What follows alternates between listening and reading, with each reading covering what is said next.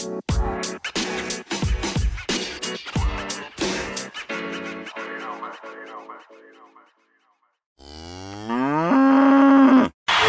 and gentlemen, now entering the basement wing in at 237 pounds, he is your host, the man in the mirror, Jordan Tyler Wollenberg.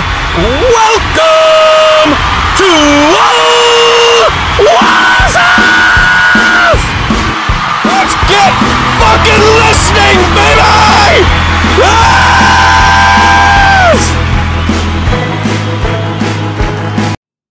Woo! It's me. It's your man. It's your main man. It's Ole Walls, and I'm back again, ladies and gentlemen. I don't know about you guys, but I'm fired up about that after that intro from my man Big KEV. Thank you, Kevin, for that uh, incredible new intro that we got for this week. I know he's been telling me that he may have uh, more in the bank to just keep sending my way to, to customize some. So thanks for the great intro. Appreciate it. It's uh, your main man and host, Ole Walls here, back again. Episode 56 coming your way this week. As always, I want to just start off saying thank you guys. I appreciate all of you. I appreciate your guys' support. Uh, I'm always having a blast doing this, so I hope you guys are enjoying it as much as I am. Like I say that, I think I say that every week, but uh, I really mean it. Hope you guys are having fun because I am. You know what we got to do? We got to do the housekeeping quick. If you guys could, please rate, review, comment, subscribe, share. Let everybody know about it. Tell somebody about it. Tell your friends. Tell your family. Wear that shirt out and about on town and, and make sure people know about Ole Walls House. Got a fun show coming your way. We got a big show coming your way. We got NFL conference championships to talk about. The Royal Rumble was this weekend. We got that to chat about. We had an incredible golf tournament. We got some college basketball. We got the Flyers. We got my passing thoughts. That's going to be the order we go in right there, too, people. So, without any further ado, let's just get right into this thing. What do you say? Well, let's get to the football.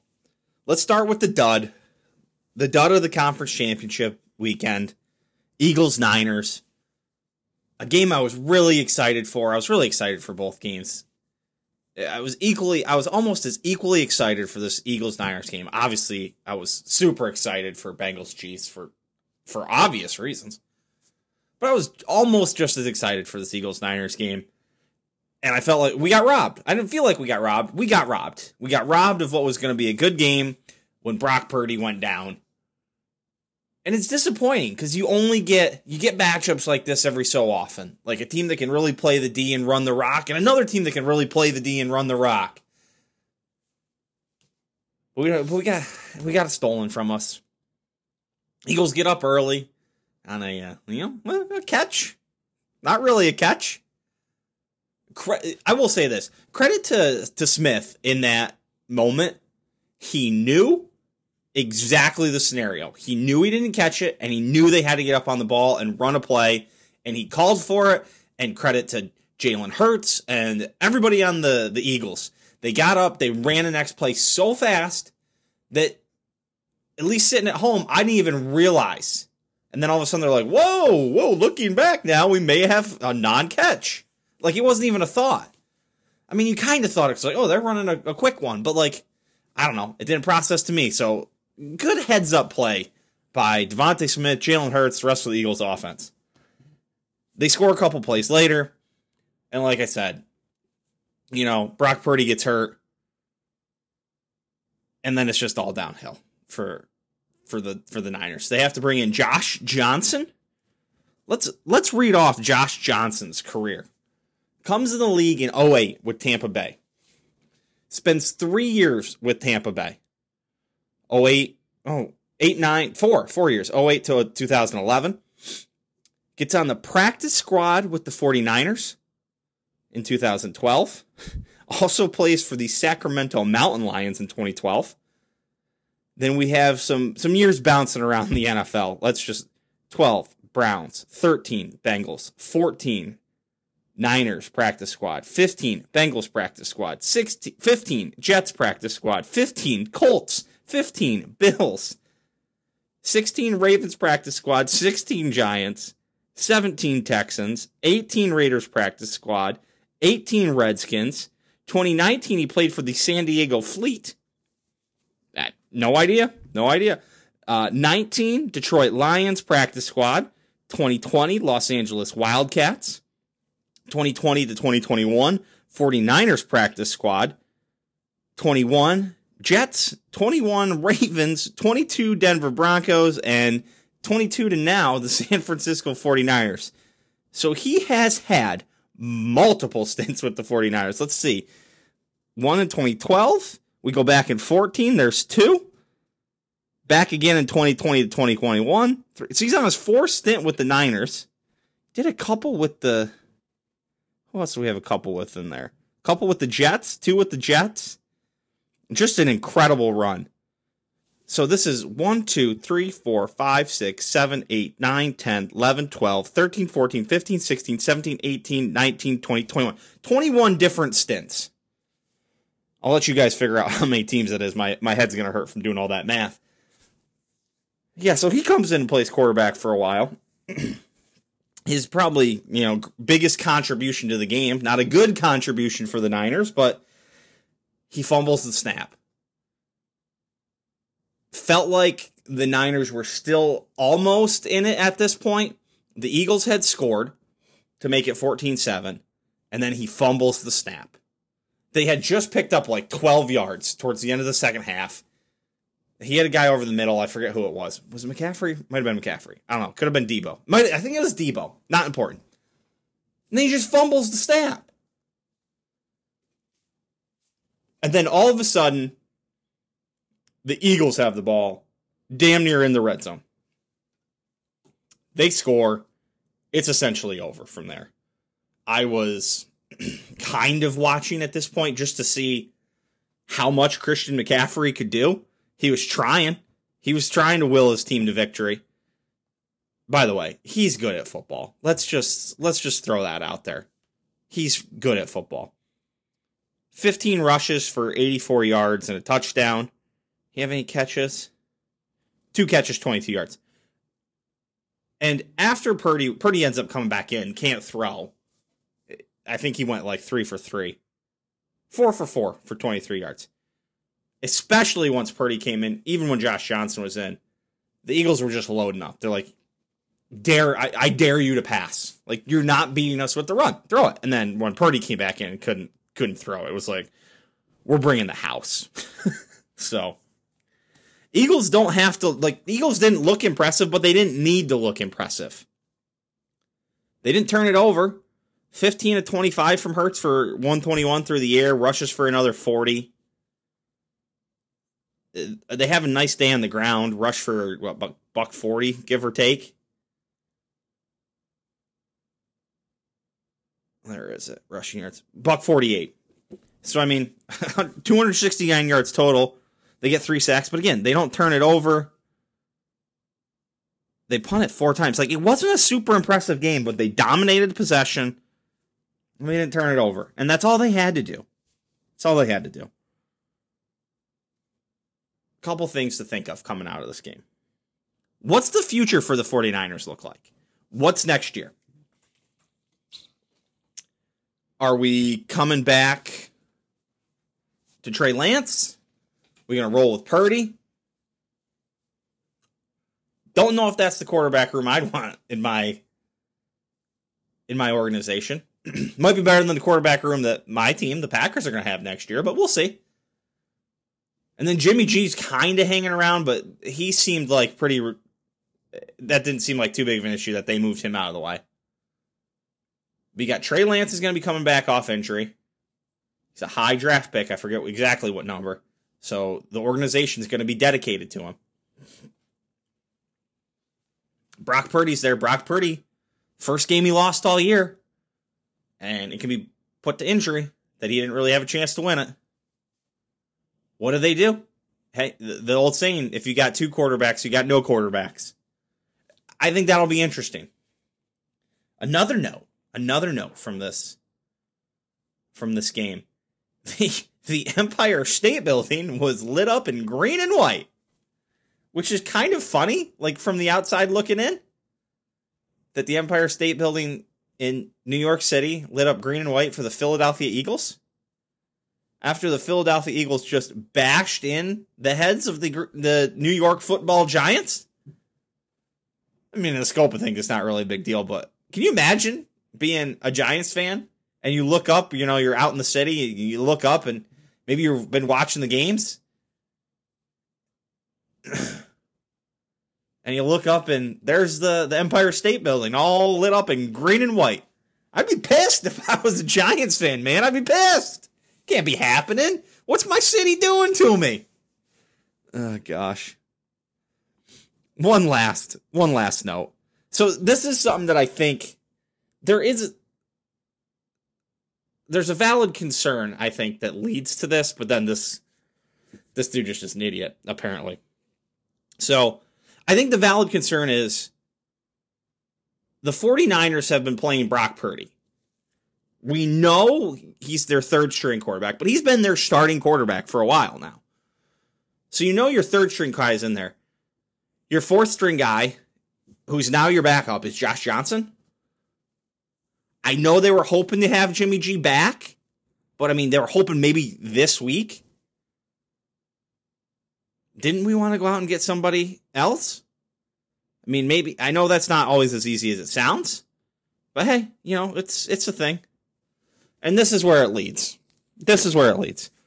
I recently followed a guy by the name of Aaron Nagler. Nagler? Nag yeah, Aaron Nagler. I think that's Aaron. I can spell and say Aaron. Nagler. N A G L E R. Nagler. Yeah, it's got to be it. And he like he's he reports a lot of stuff on Packers stuff. So I was like, man, why? I thought I followed him. I thought I followed him. And at some point in the game, this idiot. Here's the tweet. Cap is out there begging for a gig, and the Niners, comma, the Niners, in all caps, signed Josh Johnson. Zero sympathy. And I thought to myself, I knew there was a reason I didn't follow this idiot. And then he said, someone's like, "Oh, I was getting bored. Now I can read these these responses." And he's like, "Oh, I'm muting it." You're a pussy. First of all, if you send out tweets and then mute them because you're too much of a pussy to read the responses, you're a giant pussy. Second of all, can we stop with the Kaepernick thing? It's been six years since he's played football. Six years. Can we please, for the love of God, stop? I shouldn't even be talking about this to breathe life into it, and I'm going to stop. But Aaron Nagler's an idiot. That's why I don't follow. Okay, let's get over to the game that was fun. The fun game. The Bengals and the Chiefs. I'm going to start out this. I am very happy I am a fan of a team in the NFC because the Bengals and the Chiefs are going to derail a lot of organizations and they're going to get a lot of coaches fired and they're going to have teams moving on from quarterbacks for the next several years. Mahomes has been here for five years. They've been the five straight AFC championships now. Maybe they're on the tail end of their run. you never know. Like runs in the NFL can can end any minute, but it seems like they still got more to them. Seems like they got more to them. Mahomes is going to be there. They still got Kelce. Like it seems like there's more. The Bengals are just getting started. I think Joe Burrow's young. He's not super young for a quarterback. I think he's. I think he is a little older because of the way his college career went. Let me double check this. Yeah, he's 26, so it's not like he's, you know, 23. But still, plenty of years. I think they're going to be around. There's going to be, like I said, I think there's going to be a lot of teams in the AFC that are going to do things to try and beat the Colt, uh, the Bengals and the Chiefs that aren't necessarily going to be successful and could take teams that were going to win 10 games and, and instead of being okay with winning 10 or 11 games and maybe getting bumped in the in the playoffs and just hoping you get your chance, they're going to take teams that would have won 10 games and try and push them to teams that win 13, 14 and beat these guys. And sometimes that's going to backfire. And they're going to take teams that won 10 games and they're going to fall back to winning six games. And coaches are going to get fired and quarterbacks are going to get moved. Just saying. That's it. On to the game.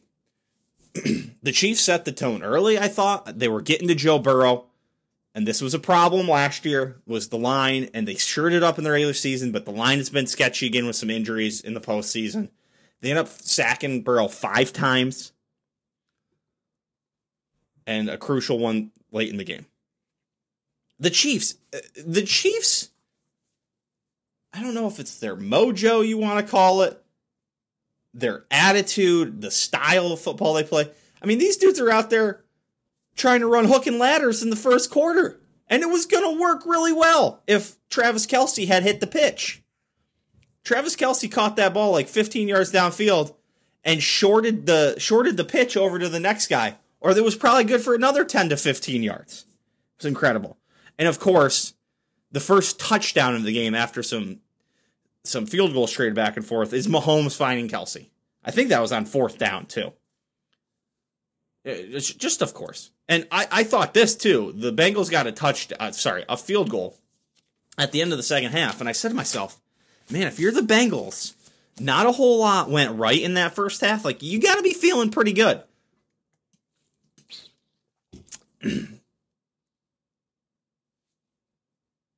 I don't even remember where the Burrows. Oh, it was to tie of the game. The Burrow and Higgins catch. I wrote down phenomenal throw and catch by Burrow and Higgins. I forgot to put like a little timestamp on it, and I just remembered it was to tie the game.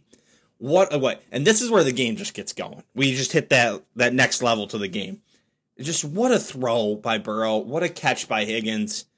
Again, this is why I say this is a team that's going to be here. Then back come the Chiefs, and who are they hitting now? MVS, a former Packer, just out there having himself a day. Just salting my wounds, just pouring it all over him. Six catches, 116 yards, and a touchdown. just just putting a knife, knife right in my back. Twists and turns didn't stop coming. You got Mahomes fumbling at the end of the third. and it was funny. I just saw the uh, the video where Mahomes says, "Fuck it, Ja'Marr Chase is down there somewhere. I'll just throw it up to him." That's about what it felt like on the fourth down. I think it was like a 30 or 40 yards. It was like 35, 40 yards, something like that. The fourth down gain down in the deep ball to chase. Bengals score a couple plays later. And then we get really get into the fuckery when the refs just decide to give the Chiefs a second go at third down. I guess there was a ref running on trying to blow it dead, but man, man, did it look squirrely. That was a tough look. Tough look for the refs. They end up, and we we haven't we picked on him a little bit last week when we gave out an award in his honor. We will give that out again here shortly. But then my man Eli Apple, poor guy, picks up a holding. Luckily, the Chiefs end up uh, not getting the third down on the next set of the next set of downs, and uh, the drive stalls out. So thankfully, nothing happened on that. Because by God, if something had happened on that, that would have been an absolute disaster of epic proportions. There's already people are like, "Oh, the Chiefs, it's rigged. It's rigged." By the way, can we get to the it's rigged? Like there's too much there's too many people for the NFL to be rigged. I, I just I don't get that one. It, I don't know. Maybe I'm wrong. Maybe I'm naive, but I just don't think the NFL's rigged, guys. I don't. Do sometimes the stars get the the star treatment? Absolutely. Because when Josh Johnson got knocked out of the game. He got tackled, fell on, drove to the ground. They were calling that roughing the passer throughout the year. But when it's Josh Johnson in the playoffs, eh, it doesn't really matter. Had that happened to to Burrow, to Mahomes, to Hurts, that's probably a penalty. That's probably a penalty. So Burrow throws an interception. We're we're doing this whole thing. We've got fumbles, we've got interceptions. Then the Bengals get the ball back. And it feels like this is going to be like this is it. This is make or break for him. Like we it's going down. And they get backed up. They're in the shade of their own goal line. It's like 3rd and 16 and they pick it up. And in that moment, you're like this is it. The, This is the Joe Burrow this is, you know, I thought this was this Burrowhead. you know, he owns this place. And then it didn't. They stalled out. They didn't get it. They have to punt. And then they let the punt return all the way back to the 50. And then, you know, this is where we got to give out the Eli Apple Award. I feel bad for this guy. He was devastated on the sideline. He fucked up and he knew it right away. Oh, Joseph Ossai hits Mahomes late as Mahomes is running out of bounds, pushes him up in the field goal range, and Butker nails the 45 or 45 yarder to, to win the game. The Bengals end up doing, you know, the toss around on the next kick. But man, Joseph Ossai, you got to take the Eli Apple Award this week. That was that was bad, man. That was bad. Chiefs finally beat Joe Burrow. First time they're now one and three against Joe Burrow. Now, that said, there was still a little bit of time. Could the Chiefs have got it farther into field goal range? Maybe. There was still overtime. The Chiefs could have just got the ball first in overtime and went out and scored a touchdown. And then, you know, the Bengals would have got that. I think the Bengals would have got that chance now with the new Super Bowl, but a new overtime rules. But still, that one that one's gonna sting. They're Bengals fans are gonna remember that, and Joseph Ossai is gonna remember that for a long time. So we got Chiefs Eagles. Chiefs Eagles in the Super Bowl. First line I saw was Eagles minus two. I would take the Chiefs if I was betting at this point. We will get more into the Super Bowl next week, but just a quick thought. I'm I'm I'm gonna hop on Chiefs plus two. Give me Pat Mahomes and the Chiefs getting two points. I'm gonna take that. Be very interesting to see what that line is next week. Couple of other NFL notes before we move on. This morning, Kellen Moore was let go as, or sorry, during the game yesterday, Kellen Moore was let go as the offensive coordinator of the Cowboys. Monday afternoon, he was already picked up as the Chargers, who had made a offensive coordinator firing of their own.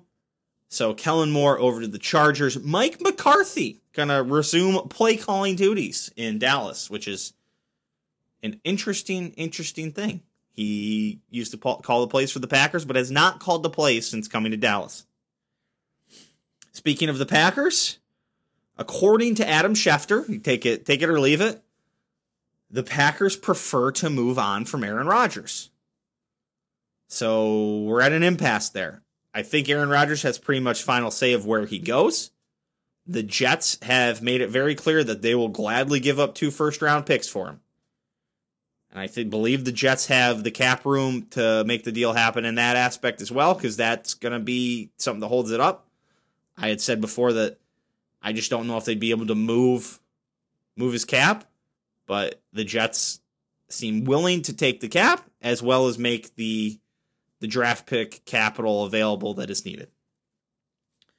And Bill O'Brien is heading back to the Patriots as the offensive coordinator. That's a, I think, phenomenal move for the Patriots. I think Bill O'Brien's a good offensive coordinator. Thought he did a good job at Penn State. Texans weren't really his bag. He didn't really have a quarterback down there either, but he made he made a mess of that on his own. I think as an offensive coordinator with with Belichick, I think that could work and they desperately need a, an offensive coordinator. Like Matt Patricia can't be your offensive coordinator; he's a defense guy. So, all right, that's what we got for the NFL this week. Plenty more on the Super Bowl next week. We got a whole week to talk about that. So, we'll talk Super Bowl, we'll talk predictions, we'll talk bets, we'll talk prop bets. So, all that good stuff next week for NFL. So, moving on. Time for the Rumble, ladies and gentlemen, and joining me to talk the WWE Royal Rumble. The roommate has returned. Here she is. How you doing? I'm ready. It was best night of the year. Really, best night of the year. I mean, of all the sports that I'm forced to watch, this is one of the better nights of them. So not best night. You're already retracting your statement. Best night so far. Best night so far. Okay, we're 30 days into the year, so we've got a we've got a front runner for best night of the year. Anything you'd like to say right off the top that uh, that really you were excited for, you were hoping for, that you got or didn't get? I'm glad that they started with the men and that it was actually good this year because the men's has been mediocre and I actually have liked the women's more in the past. This year, I liked the men's more. I'm glad we started with that right away. I'm old. I don't want to stay up late watching this at all hours of the night. and you uh, definitely did not. You tapped out before the event was over, Sure did. long Sure did. before the event was over. Absolutely proud of it. Okay, good. Well, it, the uh, the event itself started with uh, a, a bang, if you will. Pat McAfee makes his return to the announce booth, much to the delight of Michael Cole on commentary. He was really playing it up that he was happy to have McAfee back. Corey Graves really playing up that he wasn't happy to have McAfee back, and then we got going right to the Rumble. We started off with Gunther. Gunther. Any thoughts on Gunther? Love the name. Okay, that's the that's the hard hitting analysis we bring Mhm. you here for. Mhm. They they really let the ring kind of crowd up. I think up until Brock showed up at number twelve, they'd only eliminated like two people maybe. So they let Brock kind of come in, clear it out like that. You, I saw you had some notes on Brock. I have many notes on the beginning.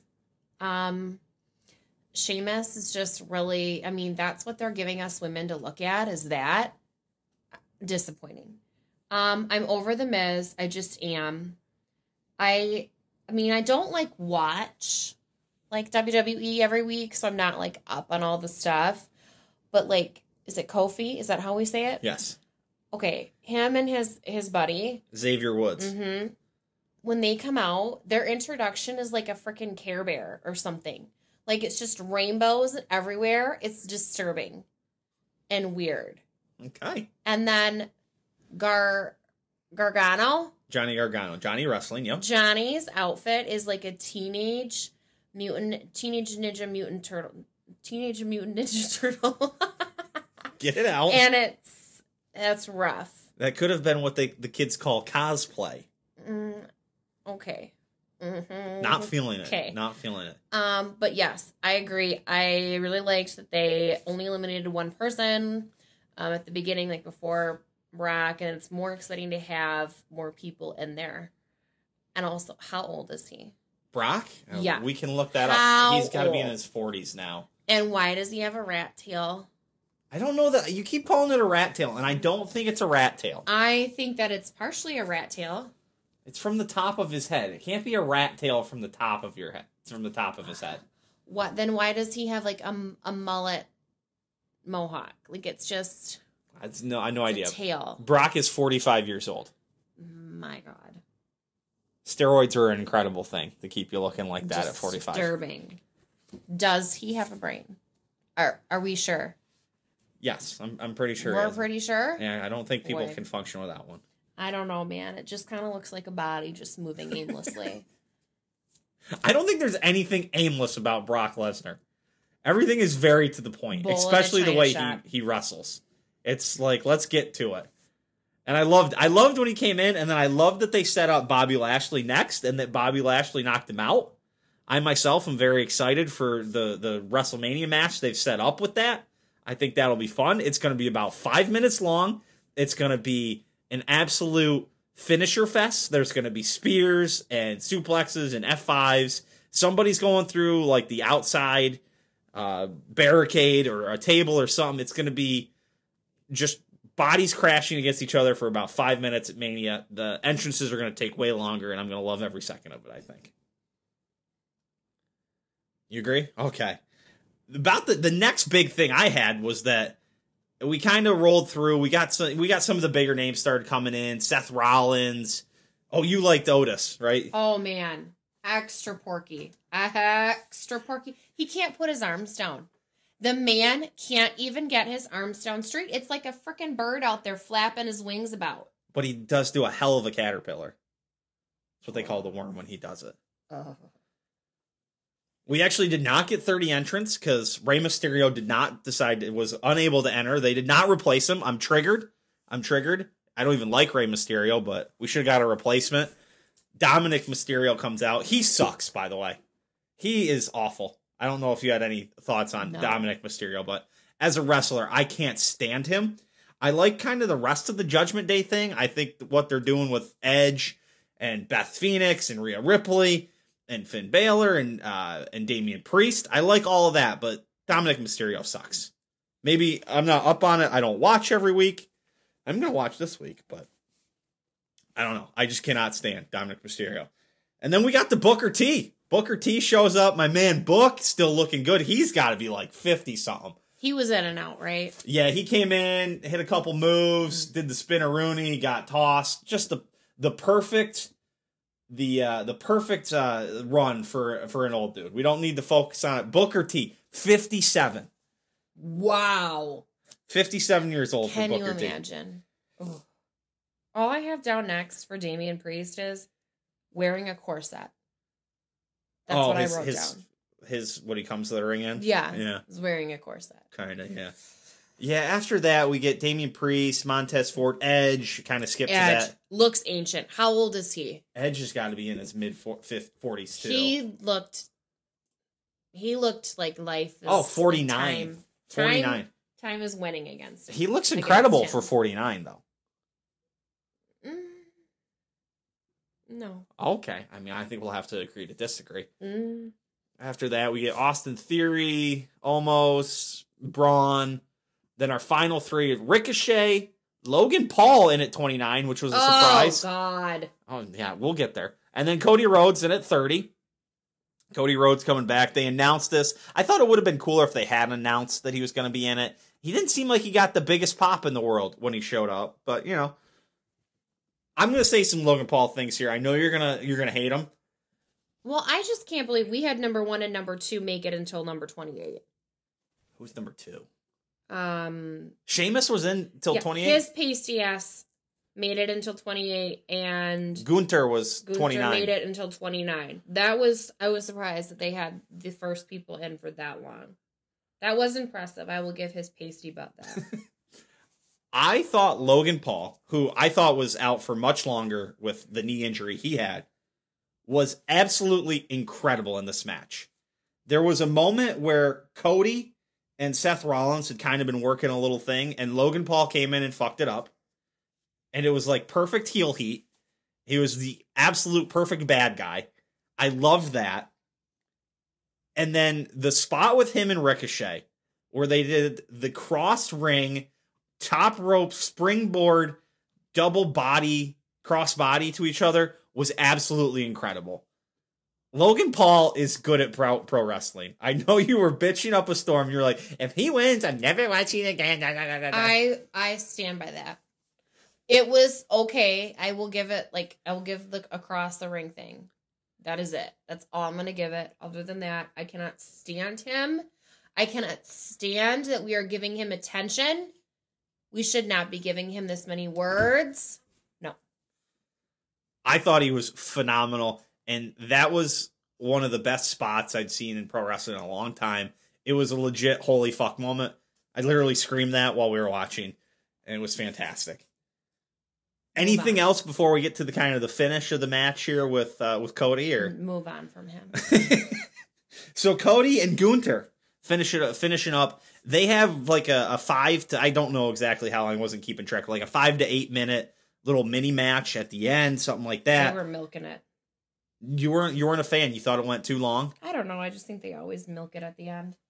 Interesting, interesting. I did love Cody did hit the Shattered Dreams to Gunther in the corner. You were not as excited as I was for Shattered Dreams. I don't think you understood it. And uh, you know, it, it was pretty obvious Cody was going to win from even my uh, light following. As soon as they announced he was coming back for Royal Rumble, and even when he went out, I think last year in like June or July or August or whenever it was, it's like, oh, he's going to be back just in time for Royal Rumble. It's a perfect setup for him. And I think they're getting ready to move on from all the bloodline stuff as we saw later in the evening. So sometimes predictable is okay if it's the right story. I think it's the right story. I'm okay with the the, the Cody win. And I I enjoyed the the men's rumble. I thought you think you I did, did, too. well. I did as well. I didn't think I paid attention to the other matches at all No. in between this and then the women's rumble. No. And I watched the women's rumble, but I didn't really know who anyone was. I, I was really struggling with that. Rhea Ripley and Liv Morgan come in one two and finish twenty nine and thirty. And that's about all I had to say about that. Anything on your end, women's no, rumble? I mean, I was falling asleep because I'm an old lady. Um, so that's part of it. But also, yeah, like I just I didn't really know any of them. My favorite girl, Bianca, wasn't in it, so I wasn't like as invested. Noted. Noted. Yeah. So then the next thing I watched, I I I, I think the women's match went, the women's rumble went right into the main event. Roman Reigns versus Kevin Owens. I've been kind of following this bloodline thing for a while. It's been fantastic in my eyes. The match was the match was okay. There was nothing wrong with the match, but the match was obviously a vehicle to get to the post post match. But in the match, they had that spot on the stairs where Reigns was throwing Kevin Owens backwards. His head was like looked like it was bashing off the stairs. That was a a wild spot. But all the main stuff was setting up for the Reigns, Sami Zayn, Kevin Owens thing in the ring afterwards a great spot. They handcuff Kevin Owens to the to the ropes, and the Usos and Solo Sikoa are taking it to him. And then Sami Zayn gets handed the chair, and he turns on Roman Reigns, smacks Reigns in the back with the chair. Reigns goes down just like he did when Seth Rollins hit him. When Rollins broke up the Shield, I love that little callback. I don't know if anyone else caught that or if it was even supposed to be that, but I thought it was perfect. I loved the the Jey Uso. I think I'm getting the Usos correct. The Jey Uso reaction where he walks out. I thought the final end of the show was perfect. I did think The Rock was going to come out. I was I got caught on the hype train.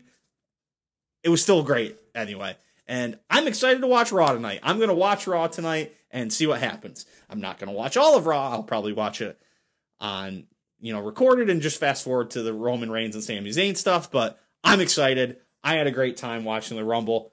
I give it a I give it an eight out of ten on the night. What about yourself? I would agree. I, I think eight out of ten is fair. All right. Well, that's what we had for the Royal Rumble. Are you excited for anything moving forward to WrestleMania? You don't get as excited for Absolutely WrestleMania.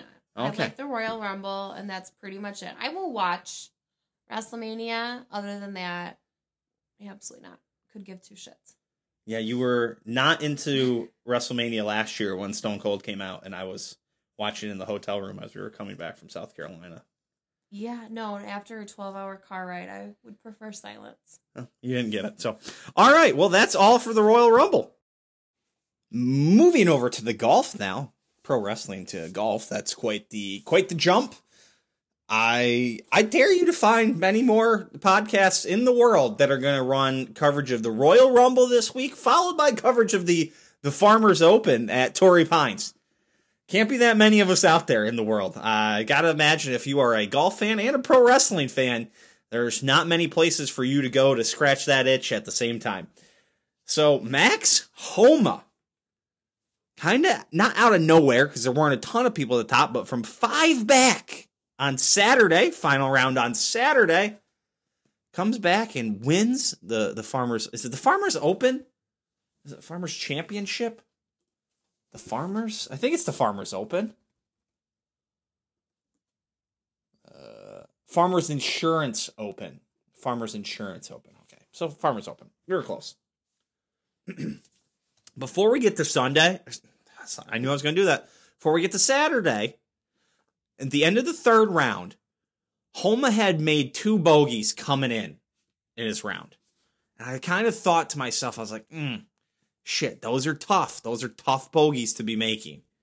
You're kind of playing yourself back out as Sam Ryder was kind of walking away for with it. He made a very big birdie on 18 on Friday night, end of the third round, to keep himself in it. And it, it's crucial. It just, the momentum kind of got started there. I saw it happen. I was like, that's huge. We'll see if he's got enough. Turns out he does. Started the final round five back. He started at eight. No, he started at seven. He was at seven. Yeah, he was at seven, and Sam Ryder was at 12. At the end of the front nine, he had himself a very nice front nine. He was tied for the lead. A little four under 32 heading out only made one bogey on the day and quickly made a bounce back birdie a couple holes later. Made three twos, three twos on Saturday. That's what a what a way. So tied after the front nine. He also took the lead when he made birdie on 11, I believe, and then took it over for good when he made birdie on 16. Sam Ryder's back on 15, has to get up and down from like 40 yards short of the green and I don't I don't know if I want to say he he totally sculled it but he caught it a little little light, a little thin. Knocked it back into the rough just beyond the green there is a little bit of a complaint you could say about the high rough around the greens that the ball just stops there and that these guys are so good that they can just get it up and down from there and that we'd be better off with shave stuff. Well, Sam Ryder wasn't quite good enough on the 15th on Saturday to get that thing up and down. Especially when those pins get back and tucked next to those really high grass around the greens. I don't think that's as easy as some of the people who have complaints about it make it out to be. We get the lot of poor design. I don't think it's that bad. I mean, you try getting it out of ankle high rough to a tucked pin and you got two feet to land it. So Sam Ryder makes double there, and, and his day is essentially over after that happens. He ends up, Sam Ryder ends up finishing T4 at 9 under, shoots 75. He was even par for the day going into 15 and then that that double really killed him. Like I said, he was he was tied for the lead, make par. You've got, you know, 16 17 are tough, but you got 18 that's a birdie hole out in front of you. Just can't get it done. It's tough to win on the PGA Tour. It's tough to close. Morikawa and Bradley tried to kind of make a push for it. Keegan Bradley had himself a day. He shot six under made a hell of a push on the back nine. He shot 32 out back, birdied on 10, birdies on 10, 13, 14, and then 17. Makes par on 18 after kind of pulling one into the, the bunker left. There was a lot of room right of the pin, and there always is at that traditional Sunday pin down in the front. I was surprised how many people were left of the pin when you had the kind of room. You could have putted it two, kind of knocking it on there, two putts for birdie. Hey, always easier in my position. But I'll just knock it on the, the middle right half of the green and just two putts for birdie from there. Yeah, I know. I'm the jackass at home that can't break fucking 80. So I, I get it. I get it. Trust me. Max ends up, I, Max goes for it on 18 when he's up one. I'm screaming at the TV, just lay it up, lay it up. He didn't. He knocked it over and gets it up and down, makes birdie just fantastically played hole. Like I said, closing 66. What a round. What a round. I think there were, hang on, I've got some stats here. I've got some stats. I got to find them deep buried in my phone here. I may find it, maybe not. Ah, here we go. Only 11 players broke par on Saturday, and only three people shot better than three under. Max Homa, Keegan Bradley, and Jason Day. How about it? Jason Day with a nice little finish. A little four under for an eight under total, T7. He does play well here, so see if that uh, that carries over at all. Final group didn't even matter. Kind of a tough day for Jon Rahm. He shoots two over. Felt like this was his tournament to win. He started the day two back of of Sam Ryder, and it just never he just got off to a rough start. Bogeys one, doubles five, makes a birdie on six, follows right back up with a bogey on seven, and he's out in, in three over and, and never was a factor. He made a couple of late birdies too. Par's 18, but he, he birdies 14 and 17 to, to kind of sneak back up closer than he, you know, makes it appear better than he did. Morikawa, I, I thought it just felt like he was kind of scabbing it around, and he finished solo third, three back, ten under. Not a bad, you know, not a bad weekend for him if it doesn't have his, you know, didn't feel like he had his A game. Shot 69 on Saturday, 70 on on Friday, even par 72 on on Thursday. I'm all screwed up on these days. And then a 67 to start on Wednesday. Didn't feel like he had his best stuff in his middle rounds, and even on Saturday, it didn't feel like he had his greatest stuff. So interesting, something to keep an eye on if he can get his his kind of stuff all together. Because if he can putt well, eh, all of a sudden, you know, he pures it. All of a sudden, it's just going to happen for him. let's talk a little more Max Homa. Because this guy's got it going on. There's a number of different stats you can pull to here. Max Homa is only the fifth player on the PGA Tour to win six or more times since May of 2019.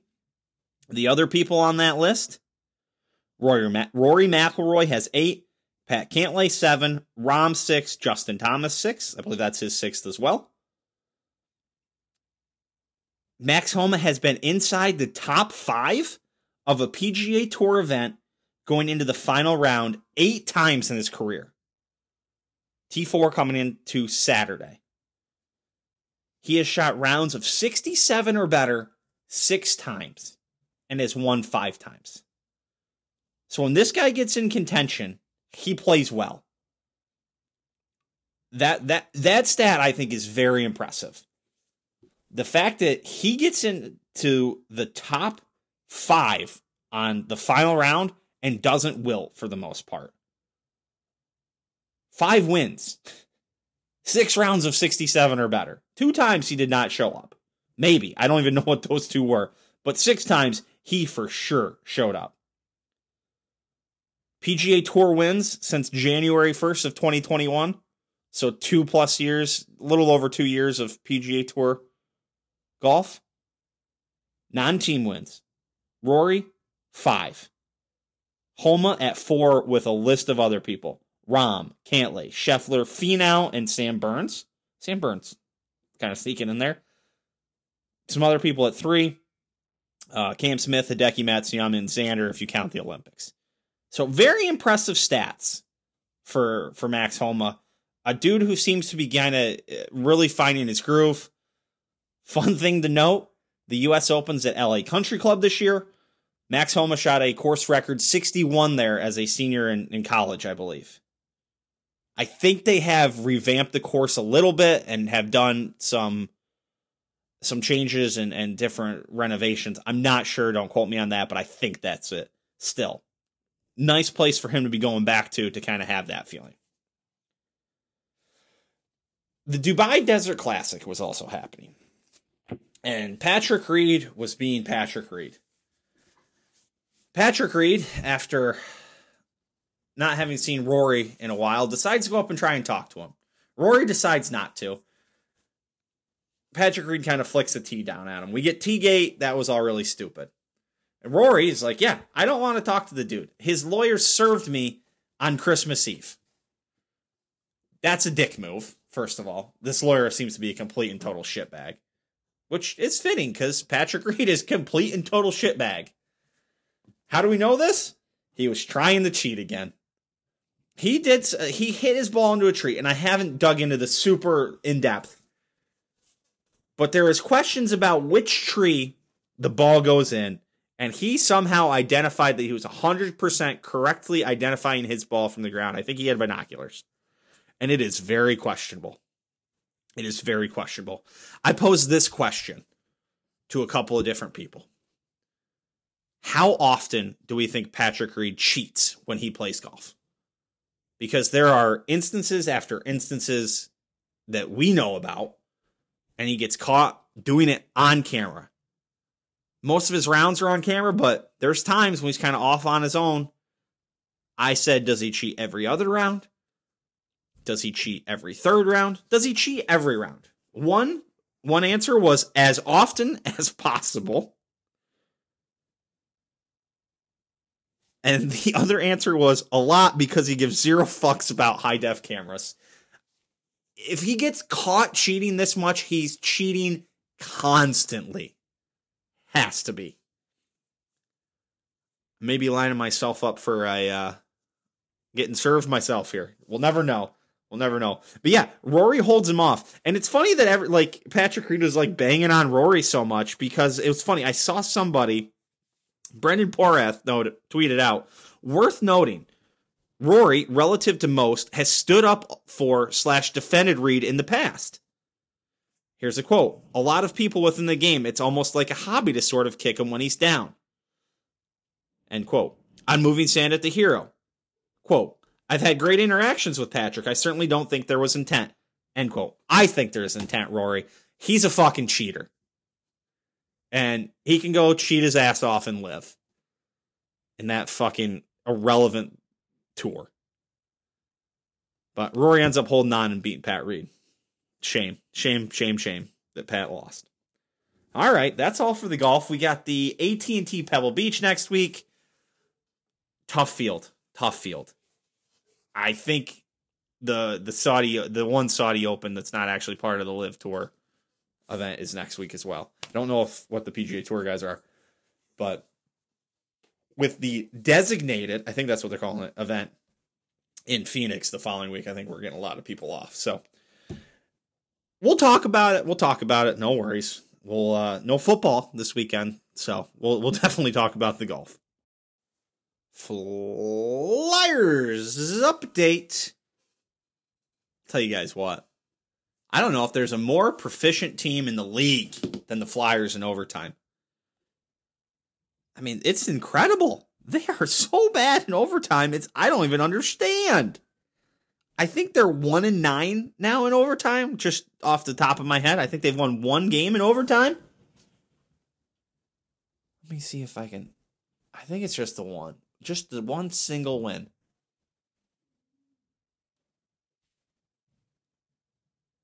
Yeah, I mean, I can't find.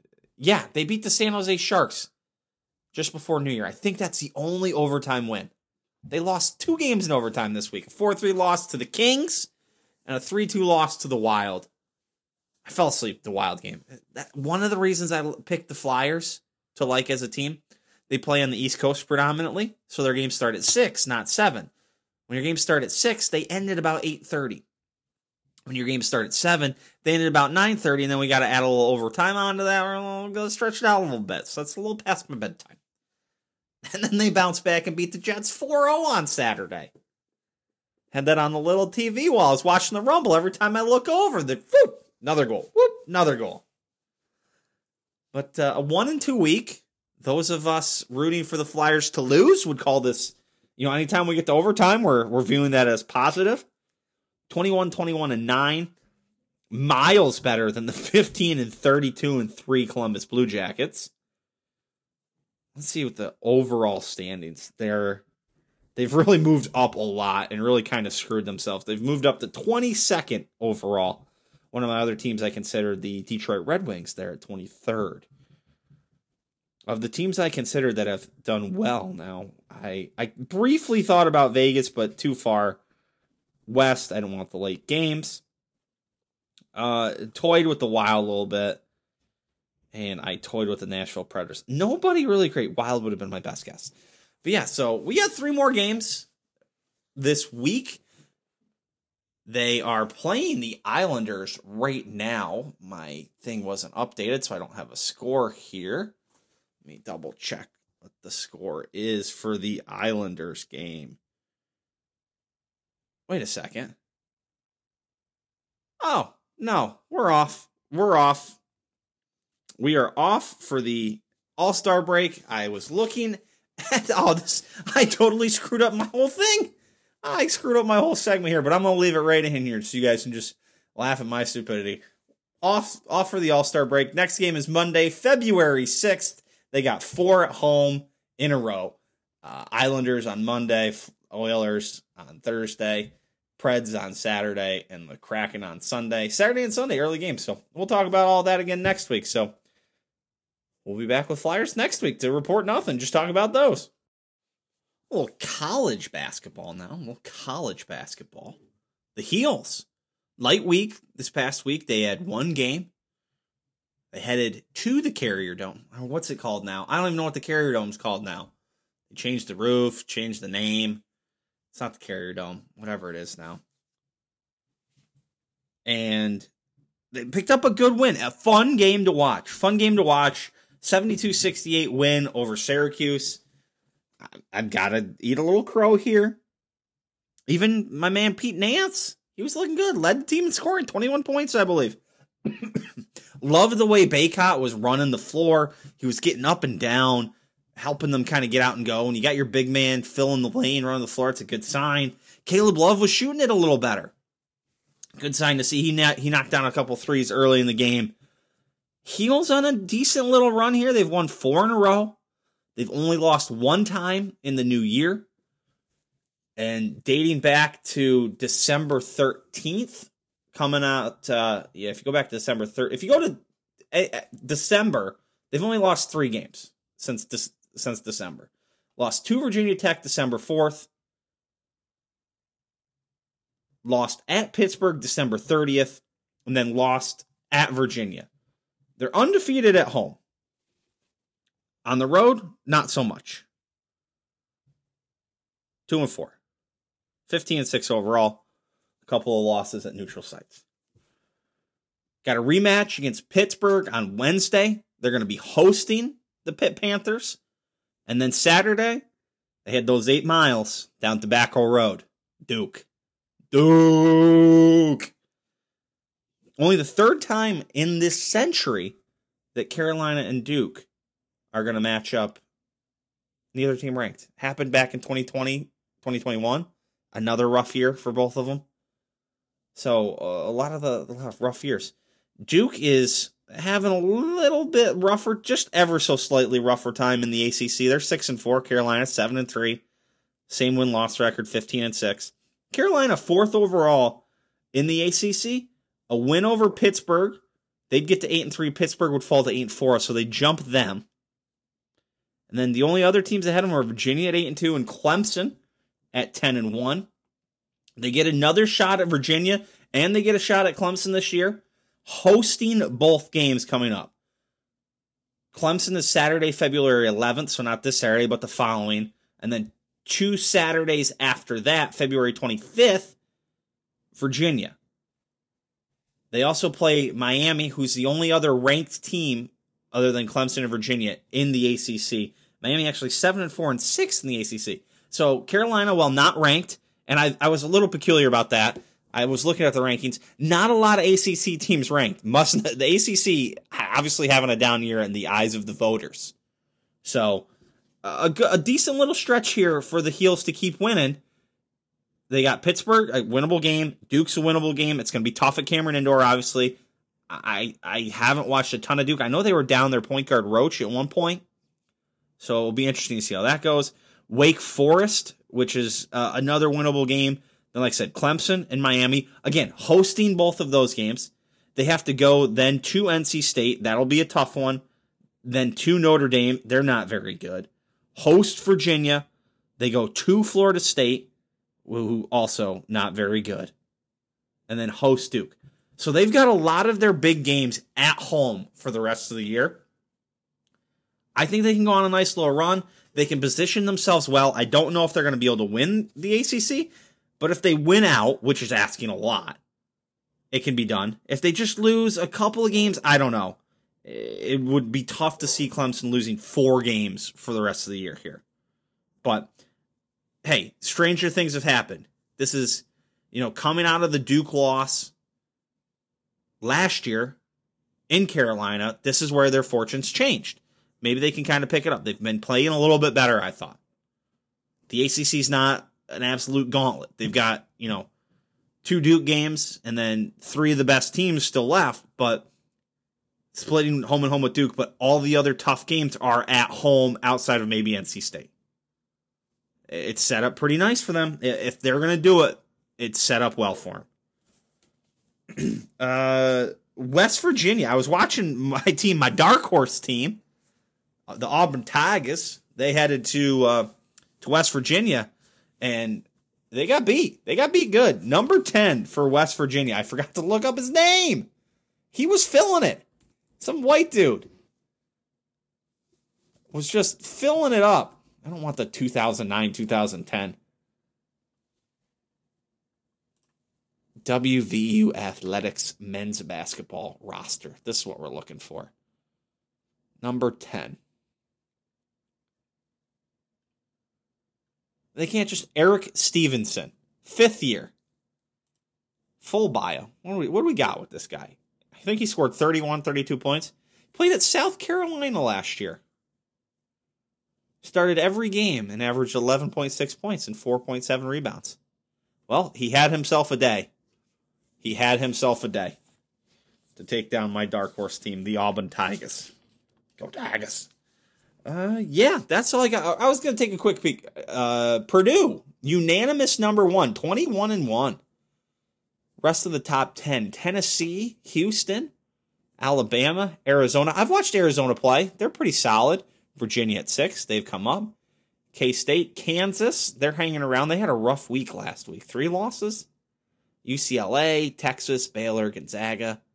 Yeah, like I said, not many ACC teams in there. Down here for the ACC. All right, that's all I got for college basketball. We're creeping up on March, people. We're creeping up on it. Fight game. I got a good fight game to report. I watched a great fight on Saturday. Saturday afternoon. God, I love afternoon fights. I have to stay up till like 1 a.m. Artur Beterbiev defends his three belts at light heavyweight in a really fun fight. He's matched up with Anthony Yarde. Many thought this to be a mismatch. I thought it to be a mismatch, and I thought it would end a little quicker and be a little more definitive the whole way through. That said, I maybe a couple different points I got I got worried for Beterbiev. I was like, ooh, he's in a little trouble. He's in a little trouble. But for the most part, I thought he was controlling it.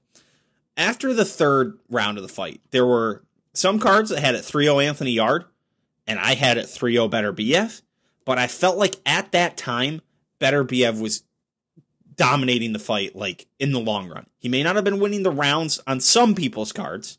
He's winning them on mine. But I thought he was breaking down Anthony Yarde. Now, right after I like made those notes, Anthony Yarde started string together um, a couple shots, stung Beterbiev with like a left hook, and then immediately walked right into a right hand over the top, and the tables automatically flipped. It felt like every time Anthony Yarde started walking Better Beterbiev down towards the corner, Better Beterbiev would flip it and then start just hammering Anthony Yarde in the corner. So I was I was very impressed with the way Better Beterbiev got himself out of the corner. He had a good round in the fifth and was coming forward, Anthony Yarde that is. And again, right at the end, Beterbiev flipped it, closed with an absolute fury. Fury. I thought he had enough. So I have Beterbiev winning the first four rounds. And then I had uh, Yarde winning the fifth and sixth. I thought he was looking strong. But even in those, there were moments where Beterbiev started to sting him. And I said, I was like, I thought this was over after three. I thought Beterbiev was doing exactly what we want. And then in the seventh round, there was Anthony Yarde just there to fight. But then Beterbiev just started laying it on him. There was a there was a flurry in the seventh round where he landed, I think, four or five shots that were hard looking shots, and I was surprised Anthony Yarde stayed up. Both men were cut. It was a great action fight, and then in the eighth, Beterbiev knocks him down, and I thought a fantastic stoppage from Anthony Yarde's corner. It was just a right hand that got him, and then it was it was going to get ugly, and I'm glad his corner stepped in and stopped it because I thought it was going to get really ugly. At the end of the fight, through seven, not scoring the eighth, obviously, because it ends there. I had it 5 2, five rounds to two for Beterbiev. That was not what the other judges saw it. I thought this was a little fuckery. Beterbiev went to England, went to Anthony Yarde's back backyard, and I thought was eating kind of some tough judging. Judge Junbei Lim had it the complete opposite direction. 5 2 for Artur Beterbiev. I don't know if we agreed on a single round. The third round. We agreed on the third round. The third and fourth round we saw for Beterbiev. Judge Robin Taylor had it four rounds to three for Anthony Yarde. We agreed on the seventh round. And then Jerome Lads actually had it four rounds to three for Beterbiev. We agreed on many of the rounds. The only round we disagreed on was the second. He gave that to Yarde. Now, granted, the first couple rounds, I'm not getting too worked up because those were kind of weird rounds. There were there they were swing rounds. I thought they could have, you know, they could have gone either way. Now it's only January, but that's going to be a fight of the year candidate. That was as uh, that was a good fight. I enjoyed myself watching it. For the love of all that's holy in this world, give us Bivol Beterbiev next. For the love of God, give us Bivol versus Beterbiev next. I know Callum Smith's out there and he's petitioning that he wants a shot. He's the mandatory for one of Beterbiev's belts. Just give us the fucking unification and Callum Smith can take the winner.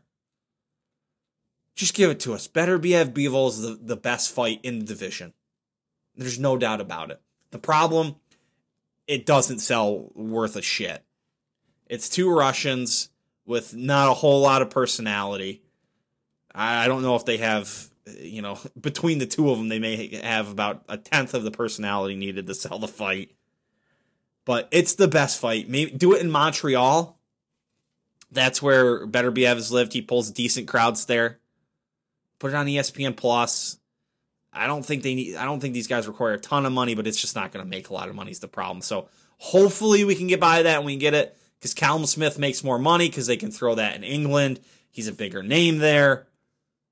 But please, please, for the love of God, don't be boxing. Don't boxing yourself. Boxing. Beterbiev versus Bivol in the fall. I think we got to wait till Beterbiev comes off of. Uh, he's a Muslim, so Ramadan. He, he can't. He won't fight during that. So just give us that.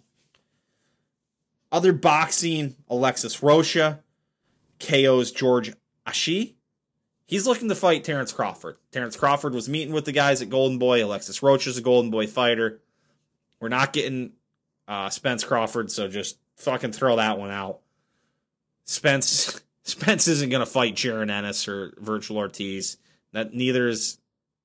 Sorry, Crawford isn't going to fight Vergil Ortiz or Jaron Boots Ennis. Neither Spence. That's why he's jumping up to 154. And I think the Charlo brothers are going to bump up as well. Um, the Jermell Charlo, who's at 54, I think he's going to 60. Jermall Charlo is going to 68. That whole group of people, they're all trained by the same guy. They're not going to end up in the same division. So, so there's all that. So with all that said, people are like bitching about Alexis Rocha and Terrence Crawford. What else are you gonna do? What else are we gonna do? Spence uh, Spence Crawford ain't happening. They're also not fighting Boots or Vergil Ortiz. It's the best. It's the best of a bad situation. UFC this weekend. My balls is hot. It's back. Derrick Lewis and Sergey Spivak. They're gonna lead a uh, a card. I don't know where the hell this fight is, but the main card starts at midnight. 12 a.m. Central Time. So 1 a.m. on the East Coast. I'll have to catch that one on the uh, the replay. My balls is hot. My balls is hot. Anyone else good on this car? Must be somewhere in Asia. Does that make sense time wise? because a lot of the fighters on the undercard has, seem to be of Asian descent even on the main card, there's a couple of Asian guys that I've never heard of. So must be must be over there in that part of the world. All right, that's all I got for fights. I don't think we got any good boxing this coming week. It could be wrong, but Derrick Lewis, see if he can uh, knock out Sergey Sergey Spivak. Don't like his chances, but you never know. Let's uh let's get some passing thoughts in here. What do you guys think? What do you think? Passing thoughts time. Guys, I got a haircut. I don't know, a week ago now. Maybe a little more. And it's finally it's finally getting to the point where it's I always think that the best my hair looks is about a week or two after a haircut. Don't know about you guys. But like the first week, it's almost like it's a little too short, but I don't want to let like I don't want to tell them to let it be a little longer because then I'm gonna be back in there sooner. So I'm kind of cheap. I, I feel like I go to the get my hair cut enough, so it gets cut a little short, but like a week in, like a week or two in, it like hits the perfect length where the top lengthens up, but the sides are still short enough. You know, you don't have hair falling over your ears, or it's nice and it's nice and tight, nice and sharp. I don't know. Maybe I'm alone. Maybe I should just get my hair cut at a better like. Maybe I should just tell them let it go a little longer up top, so that it that, that I don't have to wait for it to grow out a week or two to be at the right length. Maybe I'm just an idiot.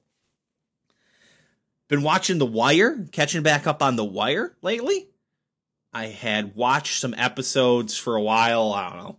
Uh, I had had HBO Max on a trial basis. Had watched some show episodes. Really enjoyed it. then didn't have HBO Max for a while. Got it back back in August to to watch House of Dragon. Had just got around, hadn't gotten around to doing much else on there. Started watching The Wire. I don't know, maybe a month and a half, maybe a month, month and a half, two months ago. God, it's a good damn show. I had just fin- I think I had finished the second season when I yeah I'd finished second. I think I just started the third season. I restarted the third season, started right from the beginning when I started this new run. So yeah, maybe about a month and a half, six weeks ago, maybe two months. Could be like two months now. I've been watching this. Good, good what a good show. Very very interesting how they don't use any like all the music is stuff you hear from like what's happening. There's no music played over top. Very cool. Very cool. While watching The Wire, you know what I got? You know what I make? Make some homemade popcorn. Homemade popcorn is so good. It's ruined all other popcorn for me, I feel like. Not all other popcorn. Obviously, movie theater popcorn does not get ruined. That is just top notch. But homemade popcorn a little oil on the stove, a little oil in a pot, throw in your, your corn kernels, pop it up, just melt a touch of butter and drizzle that over at the end with a little salt. Mm, mm, mm, mm. That is delicious. I love me some popcorn. But yeah, bag, just microwave popcorn just doesn't cut it anymore now that I've done this. I've ruined myself. I've ruined myself. Call me some Penn State wrestling Friday night. I feel like I watch about one wrestling, like real wrestling, like amateur wrestling, one wrestling match a year. I feel like it's whenever Penn State and Iowa face off, I watch that. It feels like they're like ranked one, two in the country all the time, and it's usually pretty awesome. Great match. This one was no different. Came down. I don't know shit about wrestling. I know two takedowns, escapes, back points. Know, there's a couple different types of ways you can win. Decision major decision, tech fall, fall, slash pin. So I know I know the basics. I don't know strategy for shit, but I know I'm excited. I'm excited when I watch the big ones. This one came right down to the final match. Iowa could have won with a pin in the final match. They didn't get it. They didn't get it. Penn State beats Iowa. Good. No one likes Iowa. No one likes Iowa. You know what else no one likes? Fat personal trainers. At least I don't. I saw this reel. So he's like, Have you been looking for a fat personal trainer? Well, I'm your girl. And when we, I don't mean fat, I mean obese. Like just sloppy fucking obese. Like one of the people that looks like it should be on my 600 pound life. I'm supposed to take health and fitness tips from you? Fuck off. Hey, I'm carrying a little extra around. Your boy here, hey, I, am not try- I'm not going to be the one out there trying to tell anybody what they should be doing in the gym.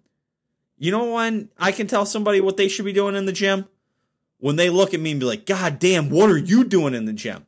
I want a fat personal trainer. Get the fuck out of here, especially if you're obese. Stop it. Why why why do we have these things? Now, granted, the reel I saw was making fun of her. Thank God and it was like, "I'm your blind driving instructor." It's about what it's that's about what it's equal to. Fat personal trainer. Jesus Christ, what's going on in this world? You want to hear something? I do this. I feel this. I should have a reoccurring segment in passing thoughts where it's like things that fuck me up with time because it bothers me, like how often this stuff happens. You guys are probably, oh, here he goes. He's talking about time again and how he doesn't realize what actually fucking year it is. Well, here it is 1980. 1980 is the same distance away from today, 2023, as 1980 is away from 1937.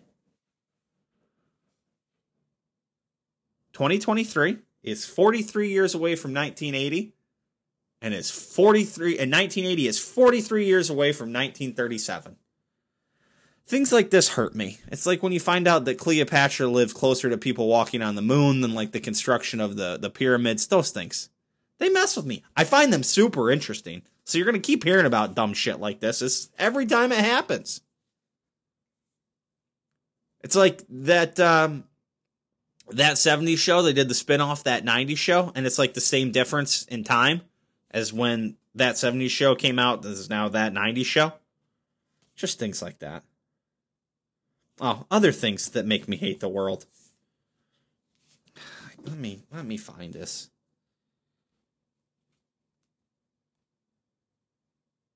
School uniforms.